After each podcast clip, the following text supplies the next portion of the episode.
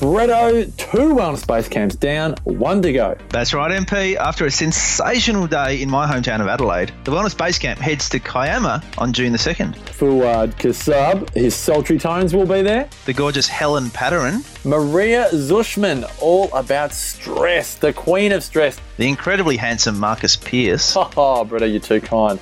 The hometown hero from Adelaide, the remarkable Dr. Brett Hill. Going to be a great day, MP. And the best part is when you register for Kiama now, not only do you get two tickets for the price of one, you also get our recordings from the Wellness Base Camp in Brisbane, valued at $97. Oh, wow, MP. Brisbane was a great lineup, too. We had the Up for a Chat girls, Cyndi O'Meara, Kim Morrison, Carren Smith. It, it's a fantastic recording to chuck in. Eight presentations from Brisbane.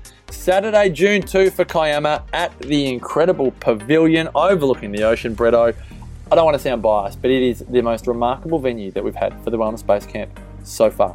Saturday, June 2, two for one tickets at thewellnessbasecamp.com. That's thewellnessbasecamp.com.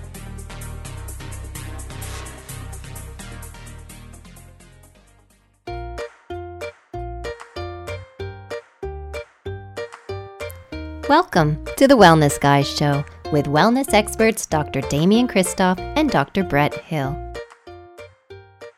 Hey, Bretto, eh, this episode's brought to you by Forage. Forage. Love my forage cereal, Damo. My forage paleo with uh, such a great way to start the day. I make my little homemade almond meal, uh, almond milk, I should say. I put some uh, strawberries on it. It's Yum. beautiful. Yum, yum, yum, yum. Yeah, I love Forage. Um, I created it with your health in mind, and obviously I created paleo because you told me to. And uh, so thank you so much for that. But this episode is brought to you by Forage. It's a great tasting, incredibly healthy, no added nasty muesli range that uh, I created to help you stay well. So if you want to see more about it, go to www.foragecereal.com. Hi, this is Damian Kristof. And this is Brett Hill. Hello, Brett. G'day, mate. Good interview today. All about your favourite topic, herbs. well, you know, I spent some time experimenting with herbs um, in my accounting days, um, and they expanded my consciousness, which obviously led me to become a naturopath and uh, and a nutritionist and a herbalist. You know, amazing, right? But uh, it is quite cool to kind of you know reflect on how far herbal medicine's actually come in the last four to eight hundred years. Yeah, well, I found it really interesting actually, learning a lot about some of the research behind it and the, the difference between, I guess, just putting herbs into your food versus, you know, the the, the stronger herbal tonics.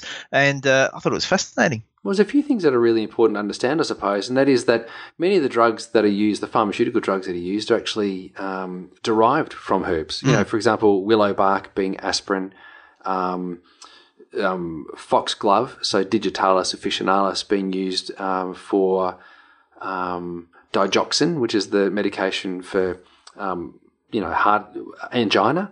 And so there's you know there's lots of herbs that are used um, in the preparation of pharmaceutical drugs.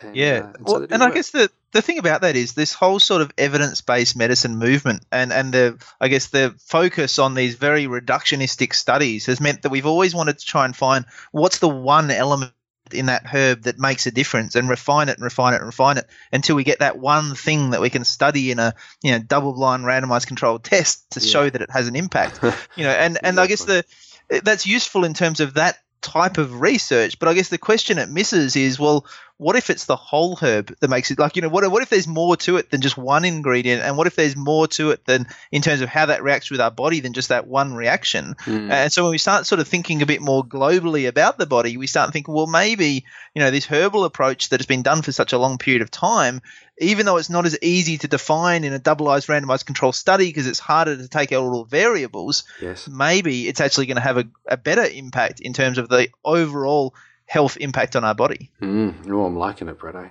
It's really good. Uh, the other thing is too that's important to understand is that you know, whilst it may seem to be relatively inert, like a little bit of rosemary on your lamb, um, or some grapefruit juice with your breakfast, these herbs contain nutrients that actually stimulate detoxification in the liver. Um, and different things occur as a, as a result of having rosemary or as a result of having grapefruit. And you, many people are warned not to have grapefruit juice or have rosemary if they're actually taking certain types of medication because it potentiates the medication. So don't discount food as being your medicine, um, but also understand the role that um, that herbs could actually play in your healthcare and your well-being. Good one, Damo. Let's get into it. All right, mate, let's do it. Hey, Breno. Hey, Damo. Hey, great interview coming up today. Yes, looking forward to it. Always a good for an opportunity for us to have a little bit of fun and get a little bit cheeky, Damo. Absolutely, and I know you like a little bit cheeky. I've seen that Instagram post of you being cheeky, so to speak. I'm pretty sure that was the left cheeky that we're talking about there. Uh, but uh, I don't You haven't know. mentioned before, Damo. I haven't mentioned it. I'm, it's I'm, I'm getting, I'm getting worried. It's like the third time you've mentioned it. It comes up almost every weekend. Have you seen Brett's photo on Instagram? Have you seen Brett's photo on Instagram? like, it comes up. It comes up a bit. I said, yeah, but I'm looking out for Steph's photo on Instagram. It hasn't come up yet. I know there's one there, but I'm waiting for it to come out, but it hasn't come out. But uh, anyway, there'll be a, a number of likes on that one, I think, if that comes out, Bretto. Let me just say, Hey, uh, we're joined today uh, by a fellow podcaster. Mel Gearing has uh, joined us on 100 Not Out. Marcus and I, we, we spoke about herbs and all that all that stuff, which you know I'm very very passionate about. But um, Mel's also got a podcast called The Naked Naturopath, and she's joined us today to uh, to chat about all things to do with her new podcast and to talk about being naked as a naturopath. I suspect. Hey Mel, great to have you join us on the Wellness Guy Show. Thanks so much. I feel like I've missed out on something with this Instagram cheek, but Oh, well, if you can multitask, you can go on Instagram and have a search for Dr. Brett Hill um, on Instagram, and you will see the cheekiest cheeky photo you've ever seen. Um, it's, it's Brett apparently having having a, uh, a cold shower um, in the open, naked, um, and you and you you see things that you can't unsee. I'm just, Well, I'm just I'm going quiet. I'm not sure what to say about that, Damo. I'm just going quiet Oh. over here. I'm just blushing. Well, because you can't say anything because it's true. That's, that's what it is. It's out there, you can't get it back, Brett. Well, this is it. nah, it's out there. once it's burned into your retina, you can't unsee it either. so it's there forever for me. But uh, that's okay, Bretto. It's, it's good looking white butt. Don't worry about it. Hey, um, Mel, it's great to have you on our show. Uh, tell us a little bit about you so that our listeners understand more about uh, Mel and MG Herbs and the Naked Naturopath. Yeah, sure. So, um, where do I start? I the Naked Naturopath. I'll start there because I've just come onto the couch and I'm super excited to join you guys. Um, it's a podcast that you know I kind of um, came about calling it Naked because I wanted to strip back all of the BS. So I'll use the um, you know. Uh, abbreviated term, uh, the BS that's associated with health um, and wellness and our industry at the moment because there's lots of fads and there's lots of trends and it's very hard to stay on top of what's actually the truth and what the evidence says and um, that's what i do. I just talk about all a range of topics and mostly what my um, listeners kind of ask for and and just strip it all back and and bear it you know naked I love it. I love it. I'd love to talk about. Let's talk about some of these fads and trends, Mel. I want to know what you're seeing out there. You know, I mean, there's a lot of them out there. Things like you know, paleo, CrossFit, cold showers. You know, people get into all these sort of Yeah. things. And uh, so, tell us, what are the trends you're seeing out there that are concerning you? Yeah, well, I'm a I'm a naturopath, a nutritionist, and a herbalist, and I have a clinic, and my clinic's actually in a CrossFit gym, um, because I love that, and my husband's an exercise physiologist, so we love to work together, you know, from those two points of view with with health. Um, so I'm all about the CrossFit trend, and I see that um, come along with the diets that come along with that too, and paleo's certainly been up, you know, up and down for the last three or four years, but at the moment. Um, keto, keto is coming up heaps, Yeah, and I did a everywhere. yeah, I did a podcast on it actually back in like um, February last year, I think, and um, it's probably still the most listened to podcast. People just go mental for it. Um, they want to know what it's all about. And I had a client in yesterday. No, yesterday was Sunday, Friday, um, who asked me about it again, who was thinking about going on it, and and yeah, it's just I really want to strip that back and tell people exactly what it is, and and I think uh, take the beauty away from it. I think people have this idea that you know keto is the best the because my friend, You mean the romance? Yeah, yes. yeah. yeah, you know, my friend lost forty kilos on it, and um, it's really good. And then I started talking to her about it. This particular client, she was like, oh, she's actually really unhappy. And I was saying it can have a huge effect on your mental health because I've treated this lady for the last two years for depression. And I said, I don't think it's for you, you know. And um, yeah, she's like, actually, now you mention it, my friend is really unhappy, even though she's skinny. So you know, I just um, I just talk about stuff like that. Yeah, right. That's um, it's it is interesting, isn't it? Because um, and uh, this is the the big issue I think we face as naturopaths, herbalists, nutritionists, um, wellness practitioners, chiropractors, um, even those osteopaths and physios that are listening to us would struggle with these sorts of things because people come to us and go, and the GPs, because I know there's GPs that are listening to us as well at the moment, and they we're faced with um, with our, our patients, our practice members coming to us and saying, I'm going to do this because, you know, my friend, my best friend's um, auntie's nephew's boyfriend girl and and their girlfriends are doing it together. So why don't we mm-hmm. just all do it? And without any real attention to the details or what you know whether or not it's suitable for them. So that's a yeah. that's a concern. So it's great that you're stripping all that back, making all that naked, and trying to diffuse, I suppose, the romance around it and bringing some reality to it, which is really good. So I should say I do have another client under a very good dietitian who is doing very well on a mod- modified keto. So it's not, you know, it's not like I'm against it, but I just put the facts on that podcast, and that's what the Naked Naturopath is all about. Yeah, I think that's a really good thing. It's a great point because I too have run ketogenic programs and I've had people mm. doing keto and getting great results. But I've also put people on vegan oh, diets and paleo diets and you know gluten free and all kinds of different sort of eating programs, um, but suitable to that person, not just you know individual. Not because a book said it. Yes. Mm-hmm. So, what else are you seeing, Mel? Obviously, there's some dietary things, but are you seeing a shift towards herbs? Are you seeing people using more herbs or being, um, you know, interested in herbs? Because I, I, know that you use lots of tinctures and liquid herbs in your mm-hmm. practice. Are we seeing more people come towards that or moving away? I mean, it? No, I've always called myself a medical herbalist for first and foremost, and I only actually added the nutrition and the naturopathy later, um, primarily for the health funds because they didn't recognize me as a herbalist, which I found very frustrating. Um, but yeah, look, nobody really leaves my clinic without a tincture.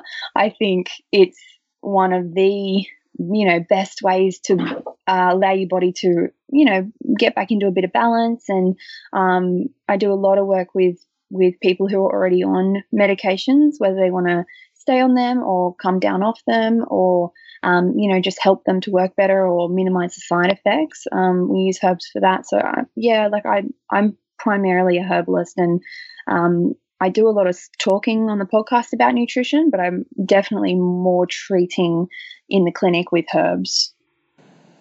Hey um tell me about the term medical herbalist, Mel, because I find that interesting. You know, you often find people in the sort of health and wellness sphere want to sort of steer away from the term medical because they see that as more mm. allopathic, more symptomatic, and, and less, I guess, wellness and preventative focused. Um, yeah. Tell us about the approach you take as a herbalist then and as a medical herbalist. How does that uh, how does that term come to be, and how do you see that, I guess, relationship between doing it um, as you know medical, but also from a wellness perspective?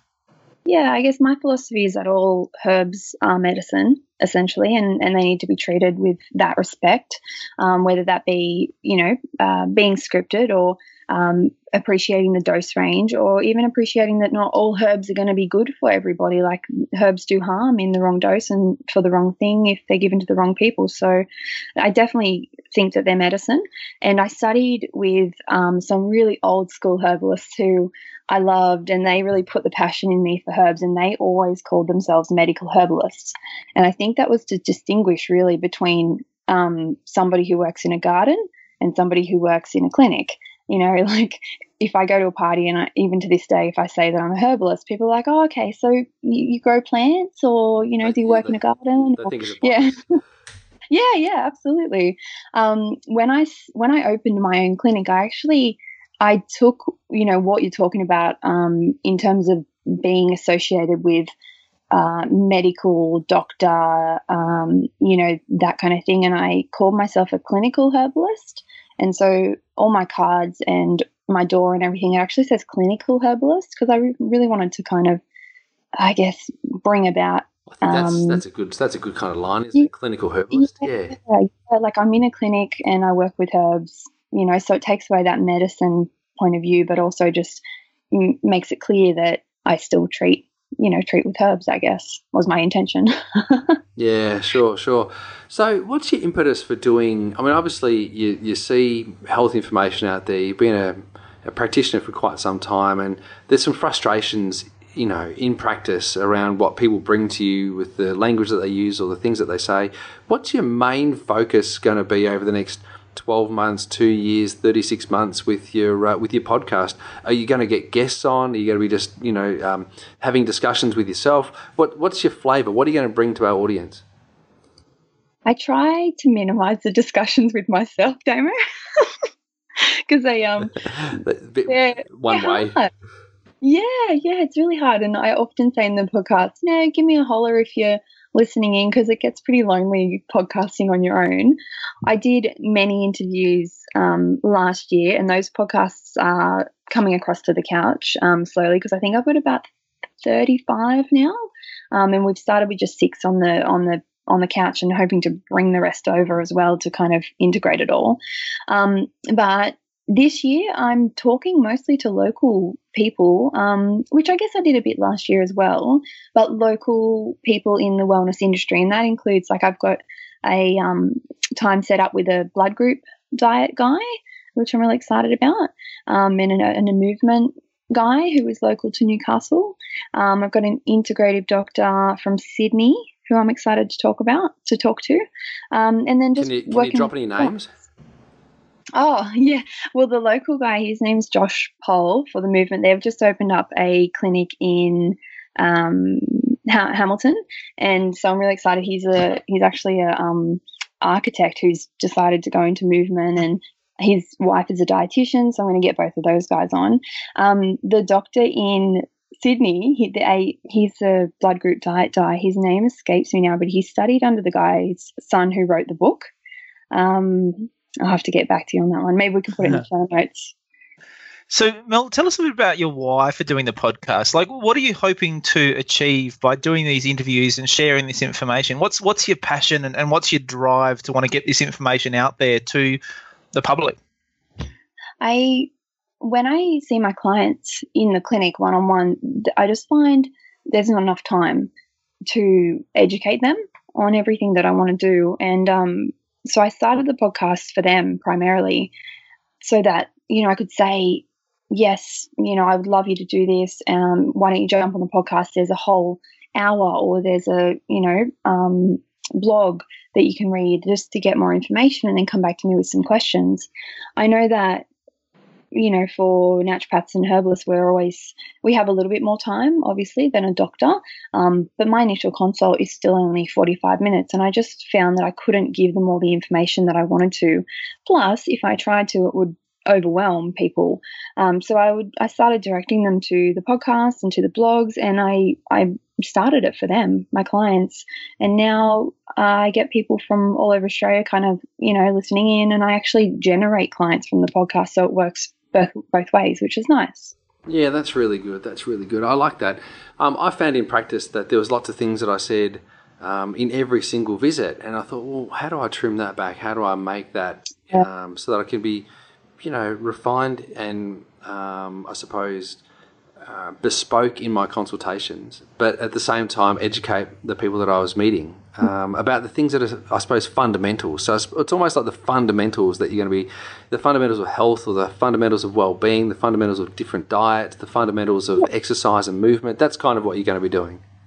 Yeah, absolutely. Mm, nice. So that's good.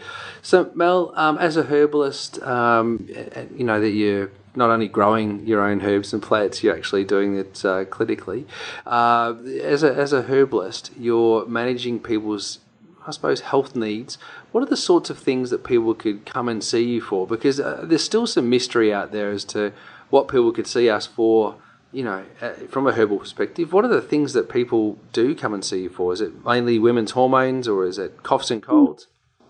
Yeah, it's funny. I I really have referred to myself for the last few years as a general practitioner, and I have a great group of colleagues. Like there's over 100 practicing naturopaths in Newcastle here who specialize. Most of them specialize. And so if it is something that is really nitty gritty, then I usually refer to them and I stick with the general stuff. So anything you would go see a GP for, I see, you know, and I treat. And um, that can be colds, flus, it can be um, polycystic ovarian syndrome. I do a bit of fertility. I just had a um, one of my babies was born last week, so that was very exciting. Um, you do lots of depression, lots of anxiety, um, lots of stress. Of course, you know, just in this day and age, so I'm pumping through the adrenal tonics, um, and then you know, like everything from um, oh, I see people to even just to teach them how to ferment. Like we run, I run workshops and stuff like that. So people come into the clinic and book an appointment, um, and then they're there just to learn how to ferment, which is um, hilarious. And I just shot my um, third book for the, the photographs for my third book yesterday, so that was super exciting. So I have lots of people come to me for recipes, and I guess m- m- changing everyday recipes to suit their food intolerances, allergies. I see all that kind of stuff. So everything that is very general. Um, I even do a bit of autoimmune disease, but again, if it is super specific, I'll um, I'll refer it to one of my colleagues. But um, most of it, you know, is pretty general, and you can get by with the the you know dispensary that I have is around hundred different herbs. Um, so that keeps keeps me in pretty good stead, and and means that I've got options for most conditions. That's great, Mel, and I love that I, that broad scope you're able to take. And uh, you know, I know for us as chiropractors, you know, we have to be so careful nowadays about what we say we can treat and what we say we can help with, because mm-hmm. we've been very restricted in terms of our regulatory guidelines and what we can say and all those sort of things. You know, have you had similar sort of issues in in the herbalist world? Um, and and how's that going for you guys? I may assist with, you know, my herbs may assist with these things. I, I definitely don't cure them or treat them. I may assist with them. Um, yeah, look, it's it's something that I don't find is a big deal. I worked in health food for six years. I managed health food shops, and you know, I, I learn a lot about labeling in that time. Um, so I'm very careful with my flyers and my posters and my um, you know, even my blogs and stuff like that to be certain that I don't say that I can fix or treat or cure anything, um, which I may not be able to anyway. So it's not a promise that I necessarily like to make. Um, but yeah, like it's it's just where we're at today. I think, right? It's just um, the world we live in, and we just got to be careful with what we say. I remember once I recommended somebody didn't eat tomatoes for some reason for this, you know, two week period, and I wrote it all down in my notes and so on and so forth. Anyway, they came back like 24 months later, and they were like, "I still haven't eaten any tomatoes, Mel." And I was like, "Why?" Like, because you said not to eat tomatoes. And I was like, no, no, like you know, it was just this two week period, and um, it's it's really important that we're very careful about what we say and what we recommend, and make it very clear to our clients because they do take your word for a lot of those things. And um, for me, like I know that I'm the primary health practitioner in a lot of people's families. I see the mum, the dad, the kids, um, and then often the grandparents will come too. So um, need to be really careful and know when we need to refer as well. Yeah, great call. That's a great call. It's interesting. Um, a lot of people will go, "Oh, there's no research into natural medicine, or there's no research into herbal medicine, mm. no research into vitamins and minerals," and then they'll go, um, "You know, I only do evidence-based medicine, or I only do evidence-based stuff." And I go, "Well, what research, you know, are you wanting? What are you, what are you actually looking for?" From a research perspective, evidence, you know, informed or not necessarily evidence-based. My understanding, having studied herbal medicine, you know, probably twenty odd years ago was that there was a yeah. heap of research. Is, is, there still ongoing research going into uh, medical herbalism? Absolutely, yeah. And you know, I have an advanced diploma of Western herbal medicine, which I then went and did a bachelor degree in complementary medicine just to, um, you know, kind of solidify that. And when I studied, the guy who coordinated the course, he was completely, absolutely down the line research evidence based, and we weren't actually allowed to use herbs, even if they were in the books that we'd learnt from, you know, had traditional use, um, all that kind of thing. He wouldn't have us put them in the tonics that we were making in clinic, like when we were student practitioners, if they didn't have the research and if we couldn't, um, you know, tell him that the research existed. So, what what I've studied is very much a evidence based, um, you know, paradigm in terms of herbal medicine. That's great, Mel. So tell us about how herbs fit into your life. Like, how do you use them at home? Uh, uh, do you grow herbs in the garden and use them in your cooking and those sort of things? Do you use tinctures at home? I, am assuming it's a bit of a combination of both. But tell us, you know, how these come into your day to day life. Yeah, it's funny. I get asked this question all the time, and probably, you know, when I first started out, I really wasn't prepared. Um, you know, I was thinking, what, what, what do I do? What do I take? And then I was at, at some stages of my life, you know, that's very private for why you take different tonics. But I've come to a point now where um, people definitely trust in you and they want to know more about you as a person when you're their, you know, their practitioner and you play an important part in their life. So um, now I often write blogs about what I take or what I'm taking at the moment. And I have a seven month old daughter and I kind of um, you know, blogged my way through the pregnancy and now her life with telling people what I took and they love it. Like they just, you know, people want to know what, what I'm taking. And I'm sure for you guys, they want to know what you guys are doing as well. Um, so I pretty much use herbs when I need them. I definitely don't take anything ongoing every day for no reason. I take them, I took them to have my baby and I take them now that my cycle is back for, for managing that. And I'll, I'll just take them when it's due, you know, um, which is something that you can do with herbs. I take um, on and off things for anxiety, herbal tonics that I've got. I think I was telling Damo and Marcus last time that I've got like a microwave cubby hole at home. We don't have a microwave, so I've just filled it. It's just, you know, over the years got different tonics in it. And so my husband's very lactose intolerant, and I've got a tummy tonic in there that he goes to a lot if he has, you know, an upset tummy or has accidentally had some um, some kind of lactose. And there's a headache tonic in there, and you know, more of those first aidy kind of things. So I've come to a place now that I'm I'm well and I feel good, and I just take things as I need them. Yeah, nice. It's a nice nice kind of approach, nice gentle approach there, Mel, which is really good. Mel, um, you said you've just had your photos done for your third book. Um, tell us about your books. You've, you know, there's one, two, and now the third one coming out. What are your books about, and um, and can people get those from your website? Yeah, absolutely. I never really set out to be a cookbook writer. I think it's a very dense market, um, but I would write recipes for my clients one on one for mostly food intolerances, which is a big was a big part of my clinic when I first wrote my first book because I myself had a had a parasite and you know was experiencing all these food intolerances and you tend to attract what's going on in your life at the time, um, which is why I'm making lots of babies at the moment.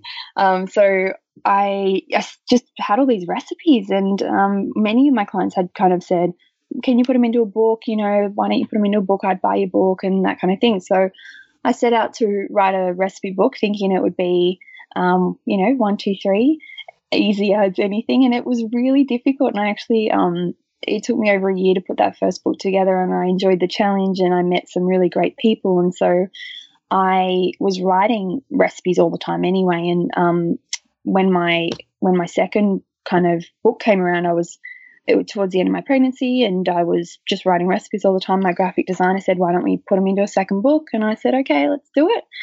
And then, so that was really about the gut and um, moving further forward with all that information from food intolerances and how to get past them so that you can eat food again.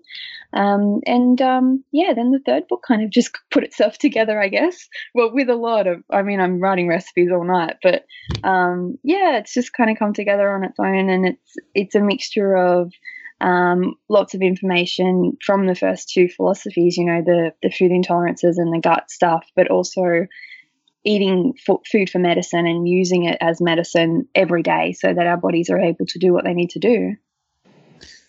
That's great, Mel. And, I'm guessing with these books, obviously they've got a lot of stuff in there about like sort of what to eat and what not to eat, and you know, obviously great recipes with each of those in there um, for the different you know gut healing and those sort of things. But how much does the herbalist side of it come into the recipes? Like, do you talk a lot about what different herbs you can add into your cooking um, in order to help out and in order to help out with certain conditions, or do you mainly just keep the herbs to more sort of the the medicinal tinctures and that sort of stuff? Yeah, I tend to keep them more to the tinctures because food, like herbs as food, is very different to herbs in a therapeutic, you know, medicinal kind of space. Um, but definitely culinary herbs. I talk about, um, you know, oregano and chamomile and um, rosemary being a phase two liver diet um, detoxer and all that stuff comes into the books where you, where people can use it at home because I find there's a real disparity between what I have access to and what I can provide people and what they can access at home. Um, and I'm also careful um, not to encourage people to use herbs, herbs, medicinal herbs, which are very concentrated. And as I said before, they they're medicine, so um, I think they should be prescribed, and I think that they should be dosed correctly. I'm careful not to encourage people to self-prescribe and use them at home um, in that way. My, but you have kind of given away. Um, i am teed up with another naturopath to write a fourth book on all the all the herbs that you can use at home and the stuff that you can really do more medicinal. So making a cough mm. syrup at home and you know making teething um, gels and and um, tinctures and stuff for bubbers and all that kind of stuff. So that's the fourth book. Oh, nice. That sounds good. that sounds awesome. Yeah, that's good. But yeah, um, stuff that they can access and use at home. I have put the information in there that will will um, yeah, I guess help them to know what what it's doing for their body. Uh, that's so good. Well, Mel, look, thanks so much for joining us on the Wellness Guys show. It's been really great to have you on here and insightful. I think a lot of people will kind of go, oh, that's really quite interesting. I might have a bit of a listen to that one. Mel sounds kind of nice. So obviously they can listen to you on the Naked Naturopath on the Wellness Couch. They can subscribe to your podcast uh, by going to iTunes or Stitcher or whatever else they're using at the moment, uh, depending on the device that they've got. Um, so they can get information about you there. But obviously you've got websites too. What's the best website for them to go to? www.mgherbs.com.